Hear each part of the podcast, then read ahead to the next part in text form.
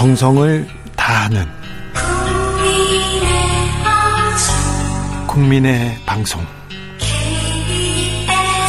KBS 주진우 라이브 그냥 그렇다고요. 주진우 라이브 함께하고 계십니다. 라디오 정보센터 다녀오겠습니다. 조진주 씨. 정치적 원의 시점 최민희 김연아 김연아 최민희 두 분과 함께하고 있습니다. 아스트라제네카에 이어서 화이자 모더나 얀센 막 백신이 속속 들어옵니다. 백신 맞으셨나요 혹시? 저는 예약 이미 했습니다. 예약 곧 맞습니다. 곧 맞아요? 네. 김연아 님. 네, 저는 아직 조금 젊은 관계로 네. 아직 대상이 안 되고 있습니다. 빨리 맞고 네. 싶습니다. 주사가 주사가 맞고 싶기는 또 처음입니다. 노 저는 노쇼까지 막 알아보고 그랬어요. 아 그러셨어요?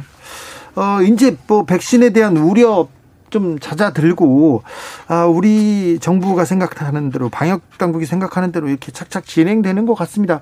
조선일보도 이제 백신 홍보 전도사로 갑자기 돌변했어요. 음. 저 예전에는 뭐뭐 뭐 백신 맞고 다리 마비 뭐뭐뭐 뭐, 뭐 사망 이런 기사 가장 많았 많이 나왔던 조선일보인데 우리도 백신 맞읍시다 이런 기사도 냈고요. 60세 이상 백신 1차만 맞아도 감염 예방 효과 90% 사망 예방 효과는 효과는 100% 이런 기사도 썼더라고요. 어찌 보셨나요? 저 깜짝 놀랐어요. 네? 지난 주말에 이게 토론 주제로 올라왔어요. 근데 네? 모든 패널이 그쪽은 이제 야당 쪽 패널도 있었는데 조선일보 기사가 딱 뜨는 순간 네. 다 그냥 웃더라고요.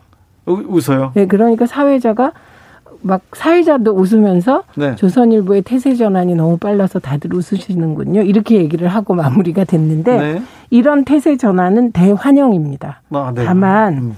어, 그렇다고 백신의 부작용에 대한 기사가 사라지는 것 또한 저는 문제라고 생각합니다. 아, 그래요? 예, 이번 백신은 충분한 임상 실험을 거치지 않았기 때문에 네. 과학적이고 합리적인 근거로 백신 부작용, 면역 반응과 다른 오히려 비판해 달라. 예, 설명해 주고 네, 설명해 주고. 설명해주고 대비책. 예를 들면 어떤 의사는 걱정이 되면 음, 맞기 전날 전해질 액을 맞아라, 수액을 맞아라 이런 제안을 하시더군요. 네. 그래서 이런 정보를 제공하는 건 필요한 역할이라고 생각합니다.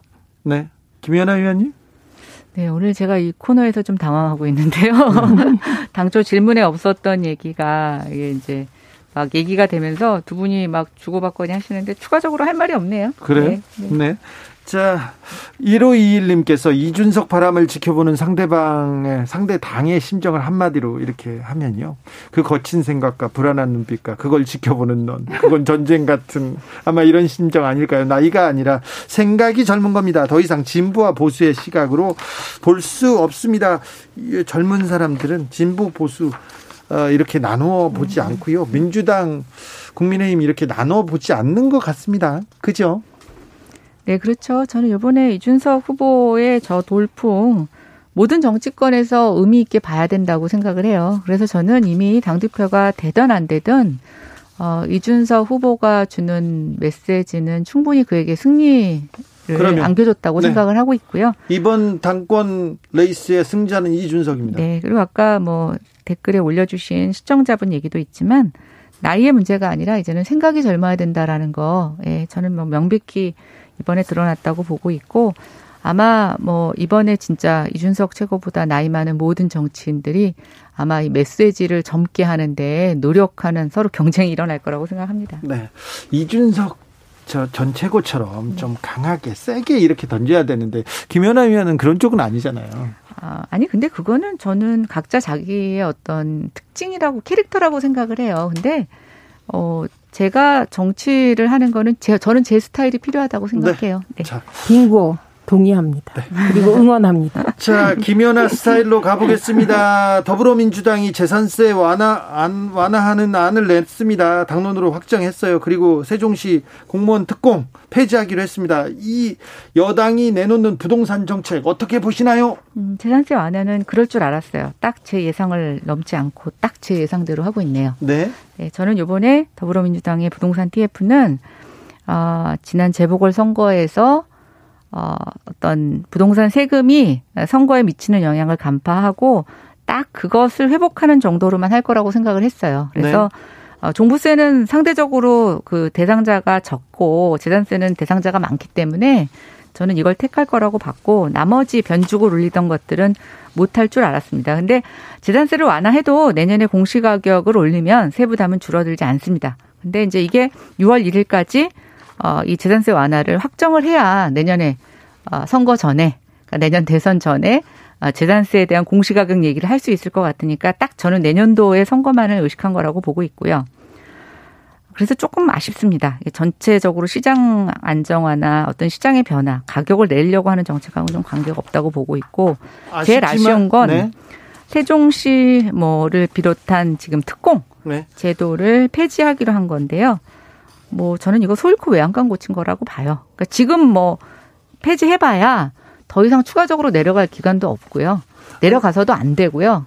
지금이라도 외양간 지금 외양간이라도 고쳐야 되는 거 아닙니까? 아니 그러니까 어차피 그 제도 이 제도 이용할 사람이 이제 없어요. 이렇게까지 특공이 난리가 났는데 네. 추가적으로 이전하겠다는 기관도 없는데 문제는 기존의 특별 공급 제도를 통해서 특혜를 받던 사람들 그리고 그 안에서 이번에 관평원처럼 어떤 문제가 있는데도 덮고 넘어가거나 그냥 무마했던 상황이 있을 수 있는데 그런 것들을 국정조사를 통해서 짚고 넘어가지 않겠다는 거 저는 너무 비겁하다고 생각해요.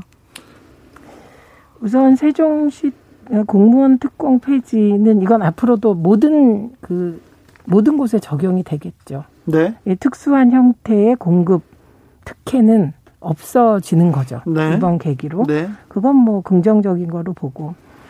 그다음에 간평원 같은 거는 이미 검찰에 고발이 되지 않았습니까? 네. 그런 검찰 수사를 해야 된다고 생각합니다.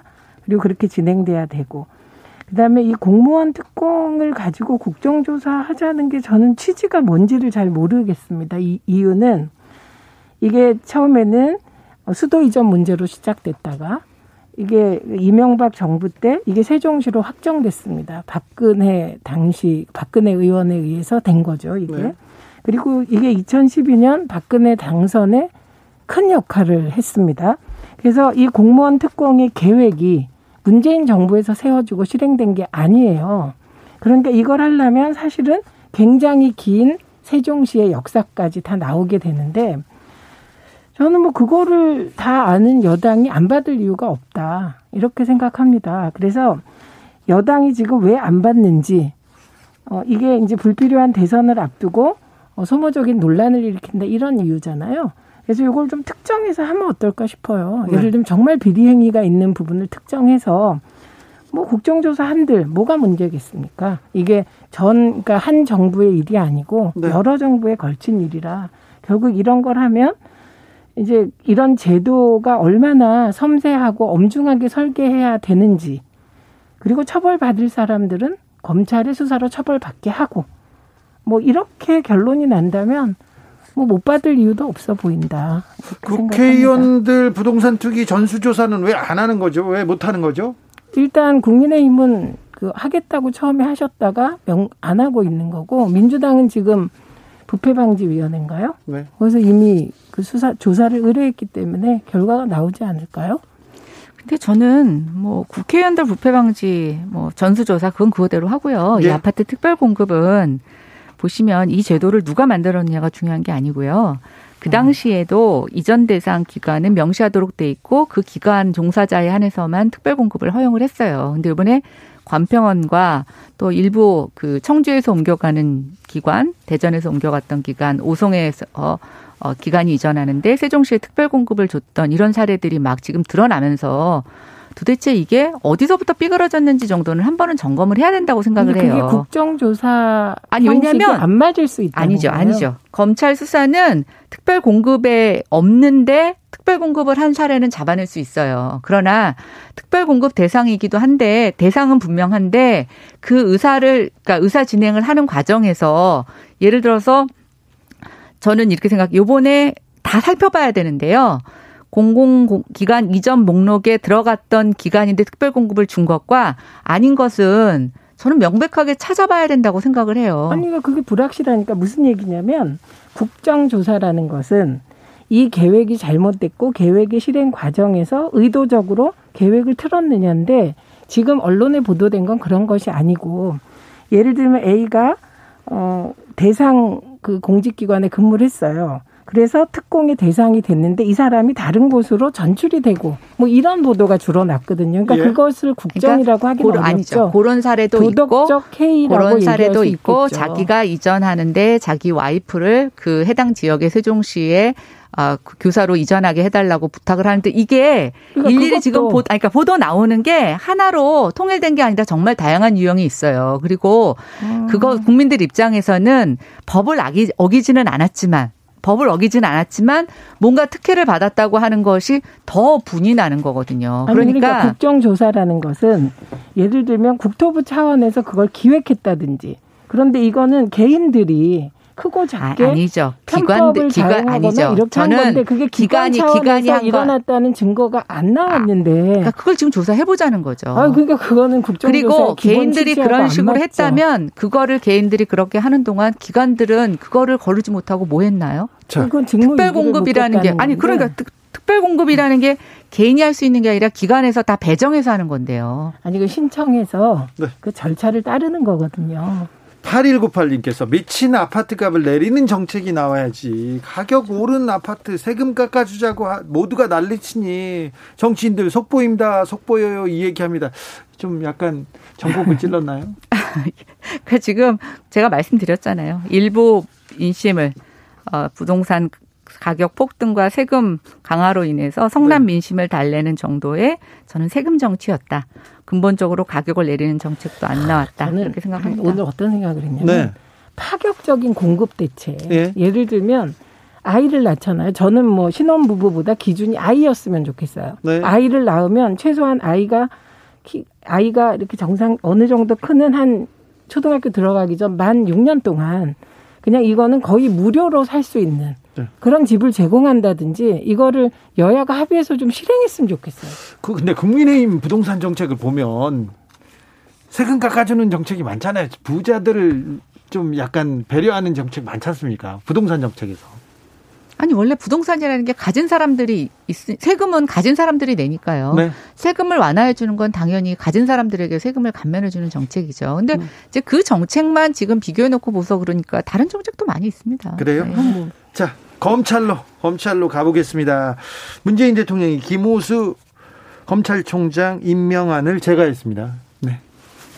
제가 했습니다. 어떻게 보세요? 네, 뭐 그것도 그럴 줄 알았습니다. 네. 아니 근데 야당은 좀 저는 왜 그때 그 의원들끼리 다툼이 있었잖아요. 청문회를 하다가 말았어요. 갑자기 청문회가 중단되더라고요. 근데 생각해 보세요. 이미 문재인 정부의 인사청문회는 답정너예요. 그러면 처음부터 안 했어야죠. 그러니까 무슨 말이냐면 아니죠. 처음부터 안 하면 안 하면 우리가 그러니까 이런 거죠. 국회의원이라는 게 어떤 때는 내가 발견, 그러니까 내가 발의한 내용이나 의견이 반영되진 않지만 기록에 남기 위해서 하는 것도 있어요. 왜냐하면 음. 국회 안에서의 모든 행동은 기록으로 남잖아요. 네. 물론 그동안 서른 요번에 김호수 검찰총장까지 서른세 번 지금 임명 강행했는데 야당 최 의원님이 야당이라면 얼마나 무기력하겠어요. 하나만 한 청문회인데 아. 그렇다고 그러면 안 해요? 그건 아니죠. 아니지 그럼 할 수 있는 것 해야 되죠. 다만 더, 더 그날 다만 그날 개인적으로 서로 인신공격하면서 그냥 그만두기로 하고 파행이 됐잖아요. 저는 그건 개인적으로 안타깝다고 생각이 돼요. 그러나 한편에서 보면 야당은 문재인 정부 들어서 인사청문회 하면서 정말 무기력해졌어요. 저희는요, 심지어 단마진으로 군대 안 간 분을 저희가 보고서 채택을 해줍니다. 그러니까 저는 그때 보고서 채택됐나요? 보고서 채택했죠. 그리고 법무부 장관 후보 때. 황교안 예, 그러니까 사실 단마진으로 대한민국에서 군대 안 간 분이 너무 너무 작았어요. 이해할 수 없는 사안이었는데 그리고 군대 문제는 굉장히 민감한 거잖아요. 근데 이게 33번을 자꾸 얘기하실 때마다 느끼는 게 이 김호수 후보자 이 정도는요, 민주당 그냥 채택해 주는 사안이에요, 당시에. 그거 기록을 다 보시면 나오거든요. 그런데 저는 정말 이상했던 게 청문회는 야당의 장인데 네. 이렇게 의원들끼리 싸웠다고 다퉜다고 청문회를 중단하면 이거는 사실은 야당 아니, 저는 좀 그건 다르게 생각하는데요. 끝까지 가야 지금 되는 이제 거잖아요. 의석수가 민주당이 거의 180석이잖아요. 네. 상임이나 이런 인원수의 배정도 보면 여당이 훨씬 많아요. 근데 이게 이제 여당에서 좀 날카로운 정책 질문이나 좀 자질 검증에 대한 얘기가 나와야 되는데 청문 회 한번 들어보십시오. 저 다 봤는데요, 그날. 그게 무슨 자질 검증이에요? 완전 그 후보자의 대변인 아니면 임명자에 대한 대변인이고요. 그날 아, 그날도 정말. 김용민 의원 발언 중에 물론 그 전관 예우에 대한 특별한 사례를 언급하셨어요. 근데 하필이면 상대방 그것도 마주보는 의원을 갖고 그렇게 거론하는 거 그거 적절하다고 보세요? 아니, 의원들끼리도 선을 지켜야 되는 게 있어요. 아니, 그리고 결국은 맨 마지막에 이러셨잖아요. 이 상임위에서 내 얘기 계속 하니까 나도 한번 해봤다.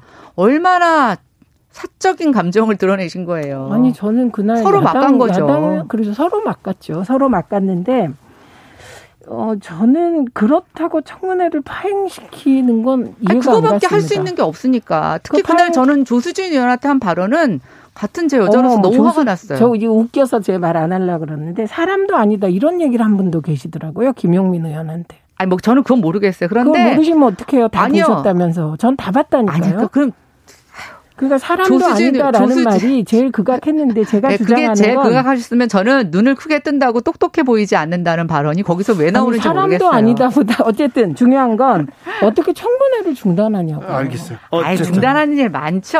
어쨌든 김호수 검찰총장 후보자가 임명됐습니다. 검찰이 잘 해주겠죠? 잘 해주셔야죠. 어떡하겠어요. 대한민국을 위해서. 네. 제발 검찰 조직과 대통령만 생각하지 마시고 대한민국 내... 국민을 생각해 주시기 바랍니다. 김호수 내정자 정도를 만약에 못하면 어떤 정부도 검찰총장 임명 못할 거라고 생각합니다. 김호수 검찰총장은 어, 문재인 정부 들어서 법무부 차관을 했는데 이명박 박근혜 정부에서도 그때도 굉장히 네. 요직을 이렇게 거치면서 어, 손가락 뭐라고요 정치적이다 이렇게 그때는 또 네, 야당한테 저는 문재인 정부가 아주 극찬한 후보자들 치고 나중에 마음에 안 들면 어떻게 내리깎는지 다 봤기 아니, 때문에 김호수 내정자를 극찬한 아니요 아니요 윤석열 총장 감사원장부터 시작해서 아이고, 극찬한 사람들한테 윤석열 총장을 그렇게 흔들던 후보 시절에 이 태세 전환은 뭡니까 그러니까 이런 얘기는 자, 서로 부끄러운 얘기 같습니다. 이런 얘기는 밖에 나가서 할게요 네. 우리 그럴까요? 네. 정치적 원의 시점 지금까지 김연아, 최민희, 최민희, 김연아 두 분 감사합니다. 네, 고맙습니다. 감사합니다. 정치 피로, 사건 사고로 인한 피로, 고달픈 일상에서 오는 피로.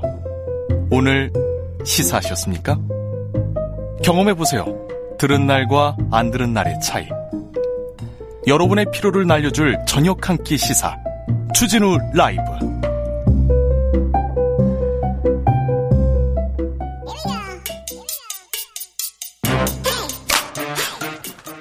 뉴스를 향한 진지한 고민 기자들의 수다.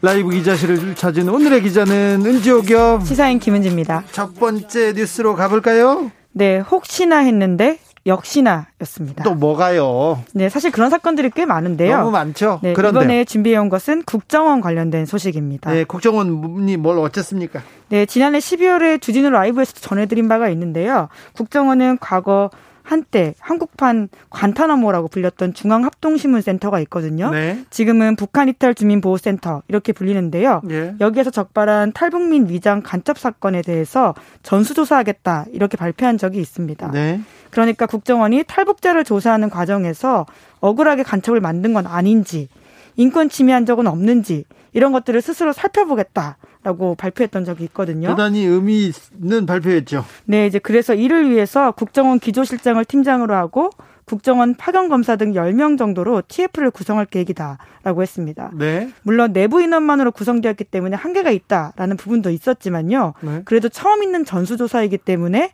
일말의 기대를 가졌던 것도 사실입니다. 그런데요. 네. 그런데 혹시나 했는데 역시나였다라는 거죠. 최근에 그 결과가 나왔는데 뉴스타파 보도에 따르면 박선원 국정원 기조실장이 팀장이었는데요. 관련해서 위반한 사례가 없었다라는 결론을 내렸다라고 밝혔다고 합니다. 위반한 사례가 없다고요? 네, 제가 생각하는 합니다. 것도 뭐 제가 생각나는 것만 해도 몇 건이 있는 것 같은데 조사를 어떻게 했습니까? 네, 결과도 허탈한데 조사한 방법을 들어보면 더 허탈합니다. 이번 조사 과정에서 국정원은 당사자들 목소리를 듣지 않았다라고 하는데요. 아니 당사자들 목소리를 듣지도 않고 피해자 조사를 안 하고 피해를 지금 조사하겠다고요? 네, 그러지 않았다라고 밝혔습니다. 그 이유에 대해서는 국정원이 이렇게 밝혔는데 국정원과 법률적 다툼이 있는 분도 있고 국정원의 접촉을 싫어하는 분도 있었기 때문이다라고 하는 겁니다. 그래서 뭐, 안 했다라고 하는 거죠. 네. 아니 싫은 거는 싫은 거고 조사는 해야 되는 거 아닙니까?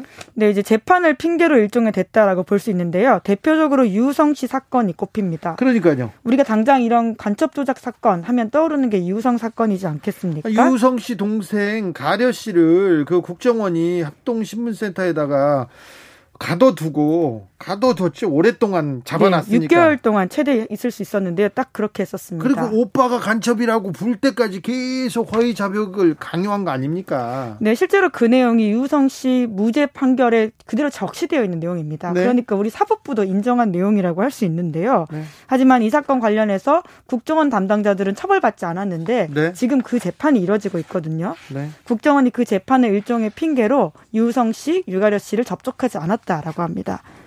그래요? 네, 이제 그, 게다가 조사 조사 조사를 안 하고 그런 상황이 없 상황이 없다 이렇게 발표하는 겁니까? 네, 이제 게다가 해당 판결문에 그런 내용이 있는데 왜 확인 안 했냐라고 물어보니까 박선원 팀장이 뉴스타파에다가 관련된 판결문 읽어보지 않았다 이렇게 밝히기도 했다고 합니다. 뭐 팀장은 판결문 안 읽어봤다고요? 이거 뭐 국정원 조사가 좀 셀프 조사에 한계가 있을 거라고 생각은 했는데 좀 여실히 드러났습니다. 네, 누차 말씀드린 바가 있는데요. 2012년 유성 씨의 동생 유가려 씨에게서 오빠가 간첩이다 이런 허위 자백을 받아낸 국정원 요원 두 사람이 있습니다. 네. 이 사람들은 아직까지도 국정원 신분을 유지하고 있고요. 징계도 받지 않았다라고 합니다. 네. 오히려 이번 국정원 조사가 이들에게 면죄부만 준 셈이다 이런 지적이 나올 수밖에 없는 건데요. 네. 진상조사 한다 그래 놓고서 제대로 결과를 만들어내지 못하면 오히려 국정원이 과거 일을 진짜 반성하고 있는 게 맞냐, 잠깐 신용만 하는 게 아니냐, 언제든 되돌아갈 수 있다, 이런 불안감을 증폭시킬 수밖에 없습니다. 그렇죠. 네. 네, 그래서 유성 씨도 그런 이야기를 하고 있는데요. 기대했는데 여전하다, 변한 게 없다, 이런 이야기를 하고 있습니다. 아, 국정원 과거사 문제에 대해서 국정원이 굉장히 미온적이었습니다. 아, 문재인 정부 들어서 서훈 국정원장 개혁에 대해서는 서운했어요, 정말. 뭐 안 했어요. 아무래도 그래. 내부 인사이다 보니까 네. 그런 부분들이 부족했다라는 지적을 굉장히 부족했어요. 없죠. 그래서 네. 과거사 위원회 꾸리고 뭘 문제를 할그 어, 공개하는데도 굉장히 미온적이었는데 아, 이번에 서훈 원장은 국정원 사람이니까 그래서 개혁에 조금 더디겠다 생각했는데 아, 박지원 국정원장이 취임한 후에 몇 가지는 좀 개혁하는 모습을 볼 수 있을까 했는데 조금 아직은 부족하다는 아직은 더 노력이 필요하다는 뉴스네요. 네, 네 안타깝죠. 예. 다음 뉴스로 가볼까요? 네이버의 한 직원이 직장 내 괴롭힘 등을 호소하는 메모를 남기고 극단적인 선택을 했습니다. 네이버에서요. 네. 네이버는 뭐 우리나라 대표 IT 기업이고 뭐 그렇게 복지가 좋다고 하는 그런 기업인데. 네, 그래서 네이버 노조가 이런 지적을 하고 있습니다. 고인이 생전 과중한 업무 스트레스와 위계에 의한 괴롭힘을 겪은 것으로 파악하고 있다라는 건데요. 네. 그러면서 사실로 이 모든 것들이 밝혀진다면 네. 명백한 업무상 재해다라고 주장했습니다. 네. 또한 이를 제대로 밝히기 위해서 회사가 데이터 보존해야 된다라고도 강조했는데요. 수사기관이 업무 압박과 괴롭힘 여부 등을 조사하는데 출근 기록 등이 핵심 자료가 될 수 있다라고 하는 거죠. 그런데 노조 쪽 설명을 종합하면 당사자의 사망 이틀 뒤부터 네이버 내부망에서는 당사자의 계정이 삭제되었다라고 합니다. 계정을 삭제해요? 네, 아무래도 뭐 숨진 직원의 자료라는 것으로 보이긴 하는데요. 하지만 이름, 직책, 연락처 이런 사원 정보가 사라졌다라고 하고요. 이거 증거 인멸 아닙니까? 네, 이제 그런 그 지적들이 나오고 있습니다. 벌써부터 제대로 조사하려는 의지가 있는 거냐, 조사해서 진상을 밝히려고 하려고 하는 거냐 이런 의심이 나오고 있는 건데요. 네. 게다가 그런 조직도 안에서 전자우편 이런 관련된 내용들도 사라져 있다라는 우려들이 있습니다. 네. 다 보존해야 된다고 하는 게 그래서 노조의 주장이고요. 음. 한성숙 대표도 직원들에게 이메일을 보내서 이번 사안을 매우 무겁게 받아들이고 있다 이렇게 밝히긴 했는데 얼마나 이 내용들을 진상조사할 수 있을지는 의문이 나오고 있습니다. 음, 네이버와 그 쌍벽을 이룬다고 하죠. IT 기업 카카오도 직장 내 괴롭힘 이슈가 있었어요. 네, 지난 2월이었습니다. 직장인들 익명 커뮤니티로 유명한 곳이죠. 블라인드에 올라왔던 글 때문에 논란이 됐었는데요. 당시에 카카오 소속 직원의 유서로 수정되는 글이 올라왔었습니다. 뭐라고 했어요? 직장 내 왕따를 처음 경험하게 해준 당신들을 지옥에서도 용서할 수 없다. 내 죽음을 계기로 회사 안에 왕따 문제가 없어졌으면 좋겠다. 이런 이야기가 하루 공개됐다가 바로 삭제된 바가 있는데요. 지구, 글을 올린 직원이 누군지는 파악되지 않았지만 혹시 사고가 다행히도 그러진 않았다라고 합니다. 네. 하지만 지금 카카오 내부의 어떤 분위기인지 그리고 직장 내 문화가 어떤지를 좀 짐작해 볼 수 있는 것들이어서 네, 네. 논란이 된 바가 있습니다. 예. 아, 그 돈 많이 번다고 막 하던데 열악한 환경에 놓여 있습니까?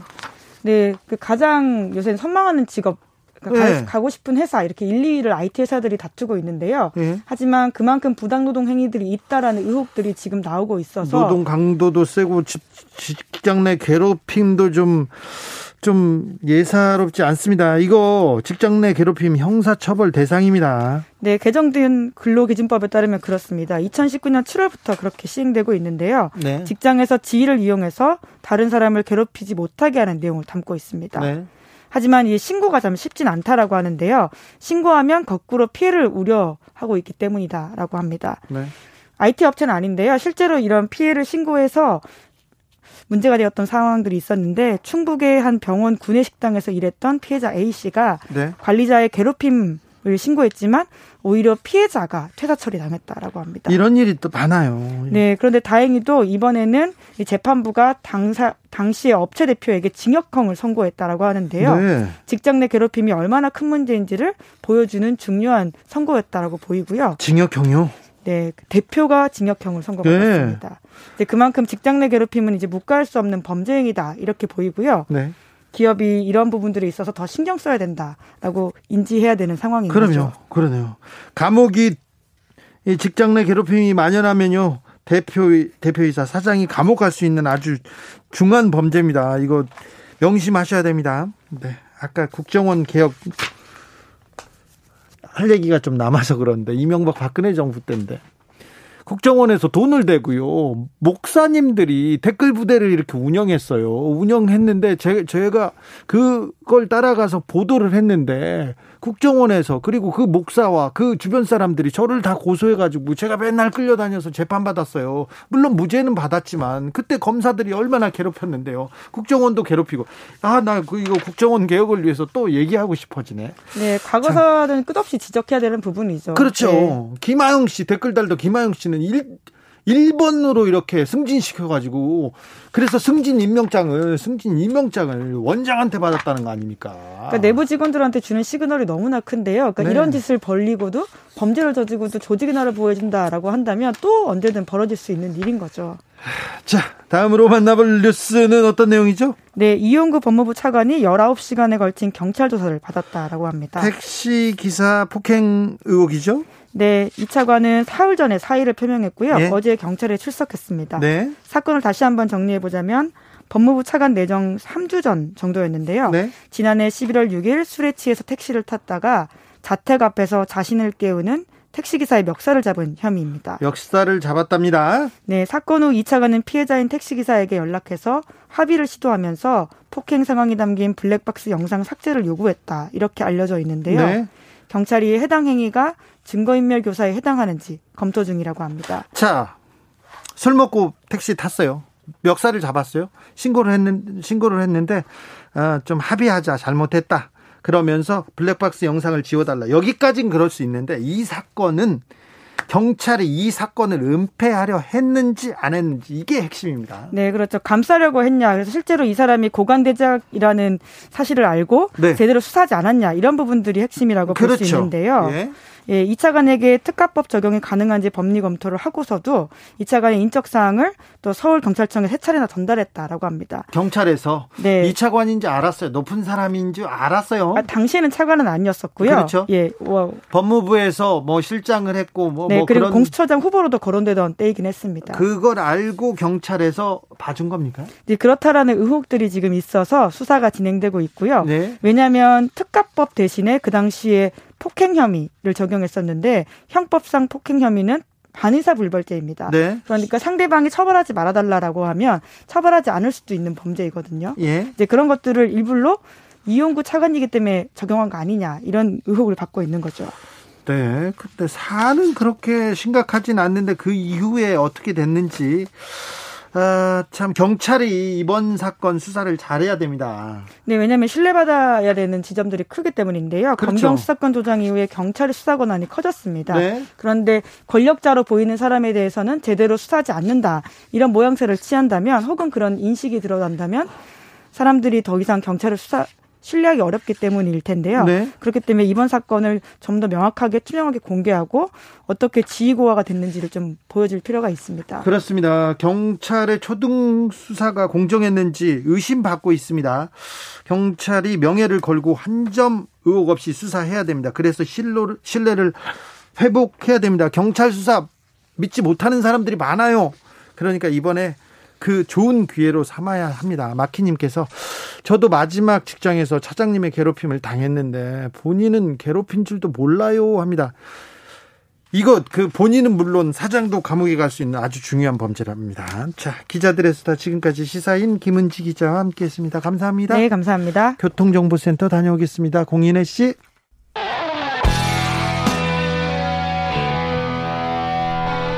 스치기만 해도 똑똑해진다. 드라이브 스루 시사 주진우 라이브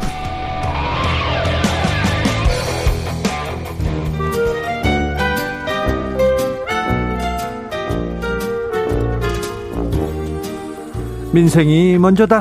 함께 잘 먹고 잘 사는 법 찾아보겠습니다. 민생과 통하였느냐? 생생민생. 통. 선아 민생생각 안진걸 민생경제연구소장 어서 오세요. 네 안녕하십니까. 아, 오늘은 어떻게 그렇게 바쁘게 또 어디에서 오셨어요? 오늘 오전에 어, 애청자 여러분 우리 주진우 기자님 함께 그 삼성생명 암 환자들이 지금 농성하고 있는지 오늘 503일째니까 500일이 돌파돼 버린 거예요. 네, 500일이나. 예. 그래서 앞에서는 안 보여요. 네. 거기서 집회를 하고 뒤로 돌아가잖아요. 네. 그러면 삼성전 삼성생명 본관 2층에 있는 분들이 보이는 거예요. 예. 안에다가 작은 글씨로 503일째 네. 암보험금 빨리 지급해라 써놓으셨더라고요. 네. 제가 사진 찍고 여기서 올렸는데요. 오늘 현장에 계셨던 암 환자분들 그다음에 연대하는 분들이 주진, 주진우 기자님 오셔서 너무 고맙다. 그리고 우리 주진우 아베에서 한 2주일에 한 번 정도로 제가 그 동향을 말씀드리잖아요. 네. 그거에 대해서 알고 계시더라고요. 너무 네. 고맙다고 말씀 주셨어요. 그런데 네. 그분들이 환자들인데 네. 지금 사무실에서 500일째 지금 못 들어가고 있는데 맞습니다. 그 사무실로 가서 사무실에서 어, 농성을 할 수밖에 없는 이유가 삼성에서 고소 고발을 해놔가지고 예 그것도 큰 부담이 되고 있는 그 거죠. 비, 예. 비용 10억 이상 지금 예, 거액의 소송을 당했는데 그러니까 이제 삼성 입장은 어 2층 사무실 일부를 예. 무단으로 점거할 때 어쩔 수 없다는 입장인데 사실은 이제 쫓아내려고 하는 압박인 거죠. 그래서 무서워서 예. 돈이 무서워가지고 나갈 수도 없는 상황이라고 예. 하더라고요. 그래서 지금 각계각층의 저 인사들이 나서서 소송을 취소하고 최소한 금감원 지급권 광고는 100% 지급하고 네. 근데 금감원이 지급 권고를 안 한 이슈도 일부 있어요. 사례도 네. 있어요. 그 경우도 예를 들면 이분이 오랫동안 보험료를 냈고 그다음에 암 환자인 게 확인이 되면 일정하게 지급을 해서 이 사태를 해결하자라고 이야기하고 있어요. 오늘 현장에 인도주 실천 의사협의회 의사 한 분도 오셨는데 네. 어, 안에서 농사하는 분들이 굉장히 건강이 악화되어 있다. 특히 네. 암 환자분들이니까 아주 큰 걱정을 했고 삼성이 말한 걸 반박을 하시더라고. 암 관련 직접 치료 비용은 보험금 지급하고 간접 치료 비용은 보험금 지급 안 한다고 이제 삼성이 논리를 세웠는데 이분이 의사잖아요. 네. 아니 암의 직접 치료가 어디 있고 간접 치료가 어디 있느냐. 네. 암이라는 게 생명 위반은 무시무시한 병인데 어쨌든 보험 약관에 보면 암 관련 치료 비용이라고 되어 있거든요. 네. 그러니까 암 관련 치료 비용이면 병원에서 수술 받다가 나가라고 해서 인근 요양병원에 입원해 있었던 건데 그게 암 관련 치료 비용이지 그게 뭐예요? 그 요양병원에 놀러 가신 것도 아니고 이분들이 다른 보험회사에서는 예. 다 지급하고 있는데 맞습니다, 삼성생명만 예. 약관에도 있는데 지금 그 문구를 가지고 다퉈볼 여지가 예, 예 있다면서 예. 지금 계속 예. 버티고 있습니다. 삼성이 정말 거듭나려면 이 문제 바로 해결할 것을 다시 한번 촉구하고요. 네. 다행 아주 힘이 나는 소식이 있었는데요. 어, 청와대에서 신임 시민사회수석을 발표했는데 네. 그 상지대 사학 비리를 몰아내는데 앞장섰던 방정균 교수 한의사란 분이 한의사는 네. 방정균 교수분인데 이분이 저희들하고도 시민단체 활동을 많이 했던 분인데 취임 일성이 기자회견에서 삼성생명 안보험 환자 문제 그 다음에 택배 노동자들 과로사 문제나 지상 아파트에 출입하지 못하는 문제 그 다음에 지방대를 중심으로 대학생들이나 지방대 겪고 있는 위기의 문제 이것들을 중심으로 해결하겠다는 입장을 밝혀서 화제가 되었습니다. 주진우 라이브를 열심히 듣는 것 같은데요? 맞습니다. 주진우 라이브의 팬이기도 하십니다. 아 그렇습니까? 예. 강정균 그 청와대 내일부터 임기가 시작된다는데요. 네. 어, 되자마자 삼성생명 암보험 환자들 문제하고 택배 노동자들 문제를 중점적으로 해결에 앞장서겠다는 입장을 주셨습니다. 자, 내일부터 전월세 신고제가 예, 예. 시행됩니다. 매우 중요한 제도입니다. 매우 중요합니까? 예. 왜냐하면 그동안 우리는 사실 부동산 매매 결혼은 의무적으로 신고를 하기 때문에 매매가 확인이 되잖아요. 예. 전월세가는 공인중개사에 그냥 붙어지는 것만 믿고 거래를 해야 됐던 거예요. 세입자들 입장에서는. 근데 사실 세입자뿐만 아니라 건물주들도 애매한 거예요. 예. 이 주변 시세가 얼마인지 알 수가 없잖아요. 네. 근데 전월세 거래를 신고하기 때문에 이제 예를 들면 어떤 동이라든지 또는 뭐 큰 아파트 단지나 빌라 단지에 전월세 세입자가 몇 명이나 되며 평균 임대 료는 얼마이며 저기 월세가 어. 얼마고 저기 전세가 얼마인지 알게 그렇죠. 됩니까? 이제 알게 되는 거죠. 그런 기초 데이터가 참으로 어 공적으로 생성이 되는 거고 이거. 신고하는 것도 굉장히 간단합니다. 어떻게요? 세입자가 할 수도 있고 건물주가 할 수도 있고 네. 둘이 같이 가도 되고 그냥 한 명이 가도 되고 네. 주민센터 해도 되고 정부의 사이트 해도 되고 네. 그럼 이게 또 좋은 게 예전에 우리 이사를 가면 주택임대차 법상의 보호를 받기 위해서는 먼저 전입신고를 하고 네. 그다음에 확정일자를 반드시 받아야 되잖아요. 그렇죠. 요 신고하잖아요. 그러면 확정일자가 자동으로 부여가 됩니다. 그래요? 법에 의한 보호가 되고요. 그래서 예전에 또 주민센터 어차피 가야, 돼, 가야 됐잖아요. 근데 네. 요 신고를 하잖아요. 그러면 전입신고 확정일자 자동으로 부여되기 때문에 온라인으로 신고도 됩니다. 굳이 안 가도 되고. 그 다음에 정말 바쁘다. 네. 공인중개사한테 임하면 돼요. 근데 소장님, 네. 이거 세금 더 뜯어가려고 만든 제도 아닙니까? 아, 정말 일단 네. 과세 목적과 상관없이 네. 우리 시대에 정말 전국의 절반 가까이 국민들이 집이 없는데 이 집 없는 국민들 호소가 이 호소를 부인할 사람 아무도 없을 겁니다. 지금 만약에 건물주 선생님 이 말을 들어도 부인을 못 할 거야. 2년에 한 번씩 쫓아, 쫓겨다니기 너무 힘들어요. 네. 아이들 학교는 바로 옆인데 또 어디로 가라는 겁니까? 자. 저도 열 몇번 예, 이사 갔거든요. 2년에서 그래서 사, 원래 6년 정도로 연장해달라고, 연계달라고 그랬거든요. 아까 심상정 의원 인터뷰도 들었는데 정의당이나 시민단체 오랫동안 주장이 뭐냐면 최소 6년 학자고로 맞추자. 근데 이제 이번에 4년 늘어났잖아요. 그러니까 세입자들 후속 제발 좀 한 집에서 오래 살게 해달라. 공공임대체 임대주택을 주던 아니면 민간임대에서 오래 살게 해주던. 그 다음에 두 번째 아니 어떻게 세입자들은 아무것도 알 수가 없다. 그 주변에 뭐 건물 정보, 뭐 임대료 몇 명이 살고 있는지 등기 등본에 근저당에 설정 있는 것만 딱 보고 들어가는 거거든요. 세입자가 네. 얼마 있는지도 모르고. 네. 그래서 근저당이 있으면 피하고 근저당 없는 집 중심으로 들어가고 이렇게 겨우. 근데 이제는 어 그런 걸 그런 정보를 상당히 세입자도 아니까 네. 기만 기만을 당하거나 폭락하는 일이 없을 수가 있잖아요. 네. 그런 일이 줄어들고 전체적으로 우리 사회가 신뢰와 투명함에 기반한 자본주의 경제, 그다음에 민초들 사회적 악자들도 최소한의 정보에 있어서는 균형을 갖는 균형 잡힌 경제로 가는 겁니다. 네. 근데 그 와중에 정부는 과세 자료로 활용을 안, 하안 하겠다 했지만 어 나중에라도 어쨌든 지금 확정일자가 실제 절반이 부여가 안 되고 있어요. 네. 그래서 그것 때문에 법의 보호를 못 받는 경우도 있고 당연히 어 월세를 지금 전세는 과세가 거의 안 되고요. 월세 위주로 과세가 되는데 탈세가 이루어진 것도 사실이죠. 네. 그래서 과세의 목적이다. 정부가 그런 일은 없다고 했지만 아니 그래서 많은 분들이 그래요. 아니 과세 목적이면 뭐가 문제냐? 네. 과세해야지. 돈을 버는데 예. 소득이 있는데 세금이 있어야죠. 우리 국민이 제일 열받는 거 왜 종교인은 과세 안 하냐 열받았고요. 그다음에 임대 소득에 대한 과세 제도는 안 된다고 열받았습니다. 이거 우리 국민의 일반적 정서예요. 네. 그다음에 재벌이나 대기업들이 탈세하는 거 열받잖아요. 이제 그런 건 우리 사회에서 없어져야죠. 자 전세나 월세 이렇게 하면 뭐 과세 폭탄한다 이런 거는 그 사실과 사실이 맞지도 않습니다. 제가 그래서 예전에도 말씀드렸잖아요. 일단은 임대소득이 자 지금 아 세금 많이 나오면 혹시라도 이거 했다 세금 나면 어쩌지 네. 걱정하는 건물주도 있을 수 있잖아요.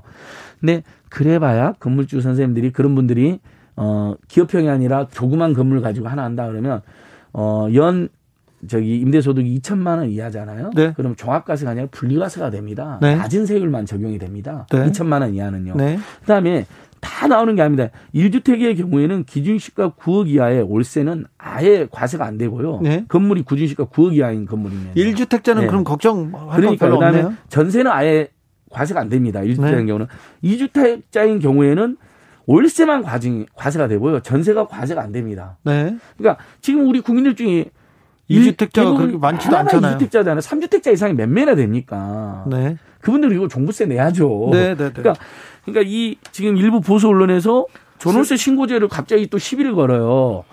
하나가 과세 폭탄이라는 거고 그다음에 두 번째 전월세 물량이 없어진대요. 아니 이건 너무 말이 안 되는 게요.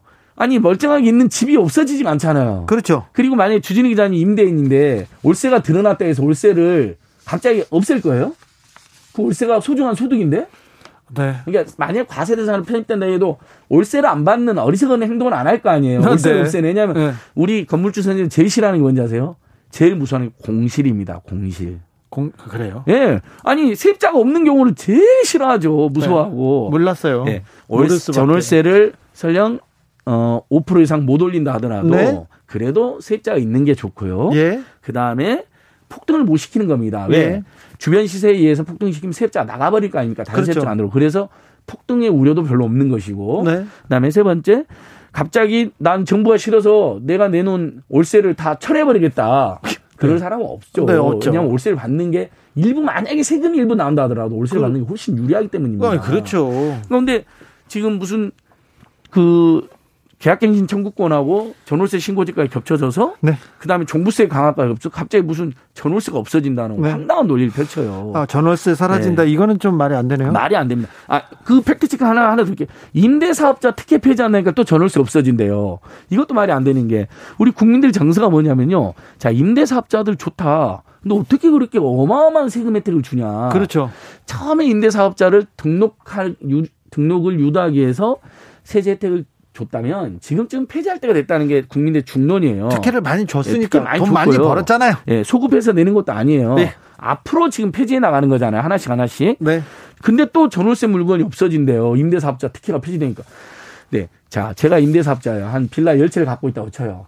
어떻게 임대사업자 특혜가 없어진다고 전월세 물량이 없으면 그 집에 제가 들어가 살수 있는 것도 아니고 식구들을 식구들 갑자기 열명을 늘려서 집집마다 다 보내요. 세입자들 몰아내고. 네. 그럴 리가 없잖아요. 그러니까 어떤 정책에 어떤 문제점이 있으면 비판하는 건 좋은데 제발 가짜 뉴스나 있지도 않는 상황을 과장하지는 말아야죠. 알겠습니다. 예. 과장하는 하지 말라 말아라 언론한테 예. 지금 따끔하게 말씀하십니다. 양재근님께서는 의무적으로 집주인들이 전세 보증금 보험에 들어야 합니다. 계약 기간 만료되었을 때 보증금을 돌려주지 못할 상황이면 보험회사에서 지급하도록 해야 합니다. 그렇죠. 서민들에게는 의무하자는 의견이 많습니다. 왜냐하면 예. 이제 계약 기간 끝나서 저기 나가야 되는데 다른 세입자 묻고 있다고 그렇죠. 안 주는 경우 많잖아요. 이런 그러니까 경우 많았어요. 세입자들은 정말 이사 다니면서 사람 나면 얼마나 피곤한데요. 서민들에겐 전 재산 마찬가지입니다. 예, 맞아요. 그러니까 돈. 세입자 보호는 더 해줘도 됩니다. 그렇죠. 그게 사회 정의에도 맞고 네. 그래야 세입자들도 소비도에서 내수 경제도 활성화할 네. 거 아닙니까? 알겠습니다. 돈을 하나. 돈을 안 내주면요 예. 이사를 못 가요. 그럼요. 발을 동동 구르고 있다가 예. 돈을 그, 받아서 이어달려야 그 일은 겪어본 사람만이 압니다. 그 고통은. 자 그런데 네. 또 안타까운 소식인데 택배 기사가 또 쓰러졌어요. 예, 제가 그래서 오늘 그 최악의 노동 환경 로젠 택배 환경 개선하라. 최악의 노동 예. 환경입니까? 예, 왜냐하면 어 저번에 한 분이 이미 숨져갖고 제가 여기 갔다 왔거든요. 그래서 제가 주진 라비에서도 로젠 택배가 어, 택배 과로사 대책에 굉장히 소홀하다. 얘기했어요. 지적을 했어요. 예. 아니나 다를까 이번에 또 그래서 제가 있어서는 안 되는데 또 로젠 택배 회사 기사님이 예. 거의 뭐 이제 주 한 70시간 안팎 일하신 것 같아요. 몸이 이상하니까 본인이 병원에 가셨어요. 네? 응급실 부근에서 쓰러지셨어요. 아이고. 그러니까 너무 이거 얼마나 안타깝습니까. 그래서 근데 알고 보니까 분류 작업 이 쓰러진 이제 배경이 되는 게 장시간 노동이잖아요. 네. 지금 택배 문제 관련해서는 두 가지 사적 협의체가 굴러가고 있습니다. 과로사를 줄이기 위한 협의체. 네. 그럼 분류 작업은 택배 본사 가기로 한 거잖아요. 네. 그러면 일자리도 한 만 개 늘어나고 기사님들 네. 과로 줄어들고. 로젠 택배는 그것을 지금 뒤늦게 이제서 하겠다는 식인 거예요. 인지하겠다고요? 네, 그 사이에 이번에 또 한 분이 쓰러지신 겁니다. 그러니까 정말 그러니까 그때 동참했어야 됐던 거예요. 그렇죠. 그러니까 제발 우리가 바라는 거 너무 단, 간단하잖아요. 올 소득 좀 올라가고 과로사 당하지 않고 산재 당하지 않게 해주고 네. 그다음에 그렇게 힘들게 번돈 교육비 주거비 무료비 통신비 자비 교통비로 다 빠져나가지 않게 확 줄여주고 이게 그렇게 어려운 일입니까? 너무 속상합니다. 그래서 어 근데 지금 이 로젠택배에서 한 번 더 쓰러진 것뿐만 아니라 더 황당한 일이 그 요즘 마트에서 배송을 해주잖아요. 네. 얼마 이상 사면 거기에 배송 기사님들이 계속 과로사를 또 이게 택배 기사님하고 또 다릅니다. 택배는 남의 물건을 날라주는 거고 네. 배송은 자기가 파는 물건을 서비스해 주는 겁니다. 예. 쿠팡이나 마트인데 저번에는 롯데마트, 최근엔 이마트, 그리고 최근엔 또 홈플러스 배송 노동자가 과로사로 추정되는 사망 사고가 있었습니다. 아, 이거, 그래서 내일 제가 홈플러스 본사 앞에 직접 이제 항의하러 갑니다. 가서 예 서비스 연맹 산하의 마트 노조 거기에 배송 지회분들이랑 같이 네. 또 과로사가 발생했다. 네. 어 12시간 하루 12시간 안팎을 일하는 걸로 추정되고 있다. 네. 어, 택배 기사님들의 과로사 대책은 지금 속속들이 나오고 있는데 배송 기사님들의 과로사 대책 안 나와. 네. 쿠팡도 그렇고요. 마트 3사도 그렇고요. 거기 가서 이제 기자회견합니까? 예, 내일 9시 반에. 거기 가서 뭐 불을 지르거나 그러진 아니, 않죠. 우리 그 대한민국 집회 시위 문화는 지금 네. 세계적으로 성숙돼서요. 보면 선진국들도 방어나 약탈을 기본적으로 하잖아요. 막 억울한 사람들이 너무 답답하니까. 근데 대한민국은 너무너무 네. 합리적으로 방어, 방어 수칙 방역 수칙까지 딱 지켜가면서 방어 안 됩니다. 예. 네, 절대 노상방뇨도 안 됩니다. 아, 그럼요. 네. 절대 그런 거 없이 네. 합리적이고 평화롭게 문제 제기해서 제발 좀 아무튼 우리 국민들이 일하다 죽는 건 말이 안 됩니다. 알겠습니다. 일하다 아니 마지막에 이제 시간이 다 됐어요. 아, 우리 네. 저 충청남도에서 어린이 네. 네. 청소년 무료 버스를 전격적으로 내년부터 시행하거든요. 네. 이게 강원도 화천과 그것도 화성이어서 하는 건데요. 그건 나가셔서 이거 너무 잘하는 거예요. 아니, 버스 정류장 네. 앞에서 혼자 아이들이 하세요. 어렸을 때부터 대중교통 친화적으로 되고 서민 가정의 교통비가 줄어들고 버스 정류장 앞에서. 아, 예. 요거 다음 주에 그렇게 네. 하겠습니다. 강원도 하천과 경기도 화성 그리고 충청남도 네. 이거 전국화해야 됩니다. 알겠어요? 학생들에게 버스비 받지 말자. 아하. 공부하는데 전념하게 해주고 대중교통 친화적으로 해주고 사회가 어른들이 우리 아이들이 챙긴다는 걸 보여주자. 생생민생통 안진걸 소장 함께했습니다. 오늘도 감사합니다. 예, 고맙습니다. 오늘도 수고하고 지친 자들이여 여기로 오라. 이곳은 주기자의 시사 맛집 주토피아 주진우 라이브.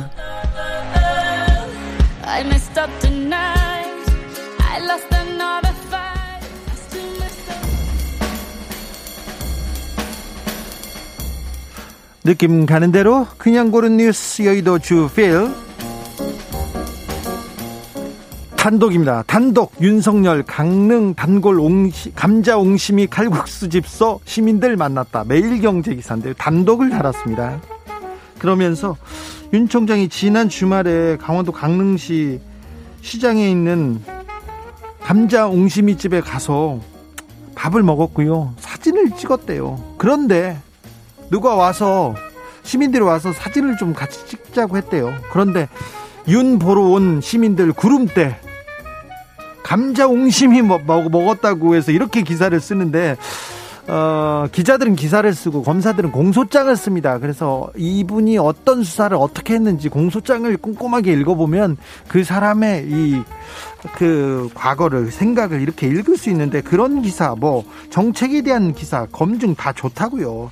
아니 감자 옹심이 먹었다는 걸 가지고 이렇게 쓰고 몇 명 와서 사진을 찍었습니다. 구름대라고 쓰고요. 민심 행보에 나섰다고 이렇게 얘기하면 어떻게 해요? 만약에 고기 구워 먹었으면 큰일 날 뻔했어요. 고기 뒤집었으면 어 정권 뒤집어도 세상을 뒤집는다고 했을 거고 거기 막 자르고 그랬으면 어쩔 뻔했어요.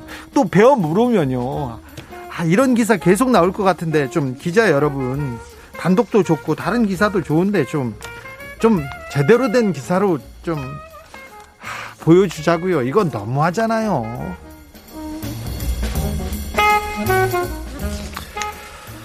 아, 운전자 절반 이상 우회전 시 보행자 보호 외면 KBS 기사인데요. 우회전하는 차량 절반 이상이 횡단보도에 보행자가 있어도 그냥 지나가 버린다는 그런 조사가 났습니다. 어, 양보하지 않고 그냥 통과하는 차가 어, 절반이 넘었고요. 거기에서도 저 반은 양보는 했지만 운행을 멈추지 않고 접근하면서 보행자 빨리 가라고 재촉했다고 합니다.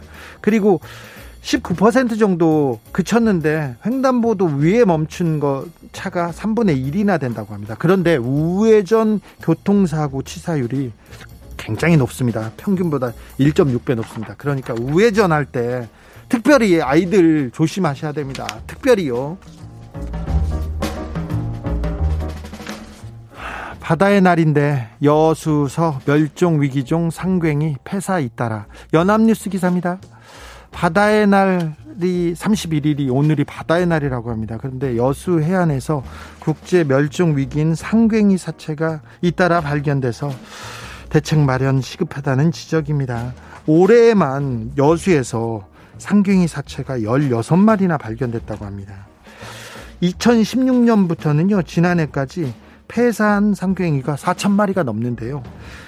이 주로 주로 이렇게 그물에 걸려서 그물에 걸려서 폐사하는 걸로 알려졌는데 상갱이가 단순하게 죽는 게 아니라 바다가 인류한테 주는 경고이자 심각한 위기라는 증표입니다. 그래서 상갱이는 사라지면서 인류한테 조심하라고 이러면 안 된다고 지금 계속해서 몸으로 울고 있습니다.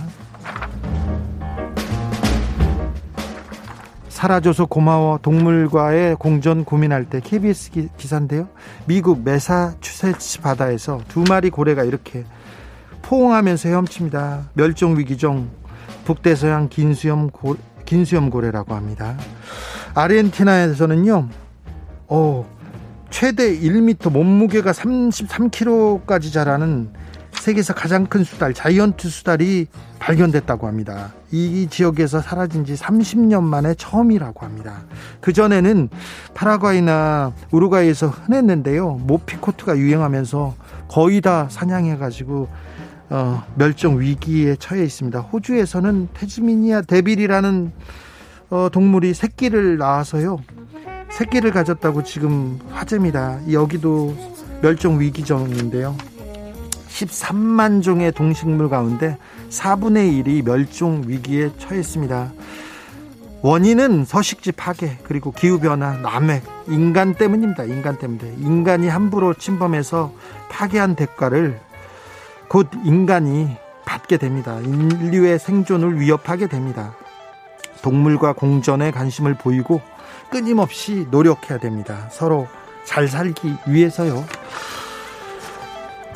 Coldplay의 Adventure of the Lifetime 들으면서 주진우 라이브 마치겠습니다. 조혜숙님께서 맞아요. 보행신호 들어와도 차들 그냥 가요. 아이가 저 아저씨 왜 파란불인데 차가 지나가냐고 묻습니다. 같은 어른으로서 부끄럽습니다. 파란불이어도 조심하셔야 됩니다. 절대 조심해야 됩니다. 일단 지나가면 안 되죠. 네. 저는 여기서 인사드리고 내일 오후 5시 5분에 인사드리겠습니다. 지금까지 주진우였습니다.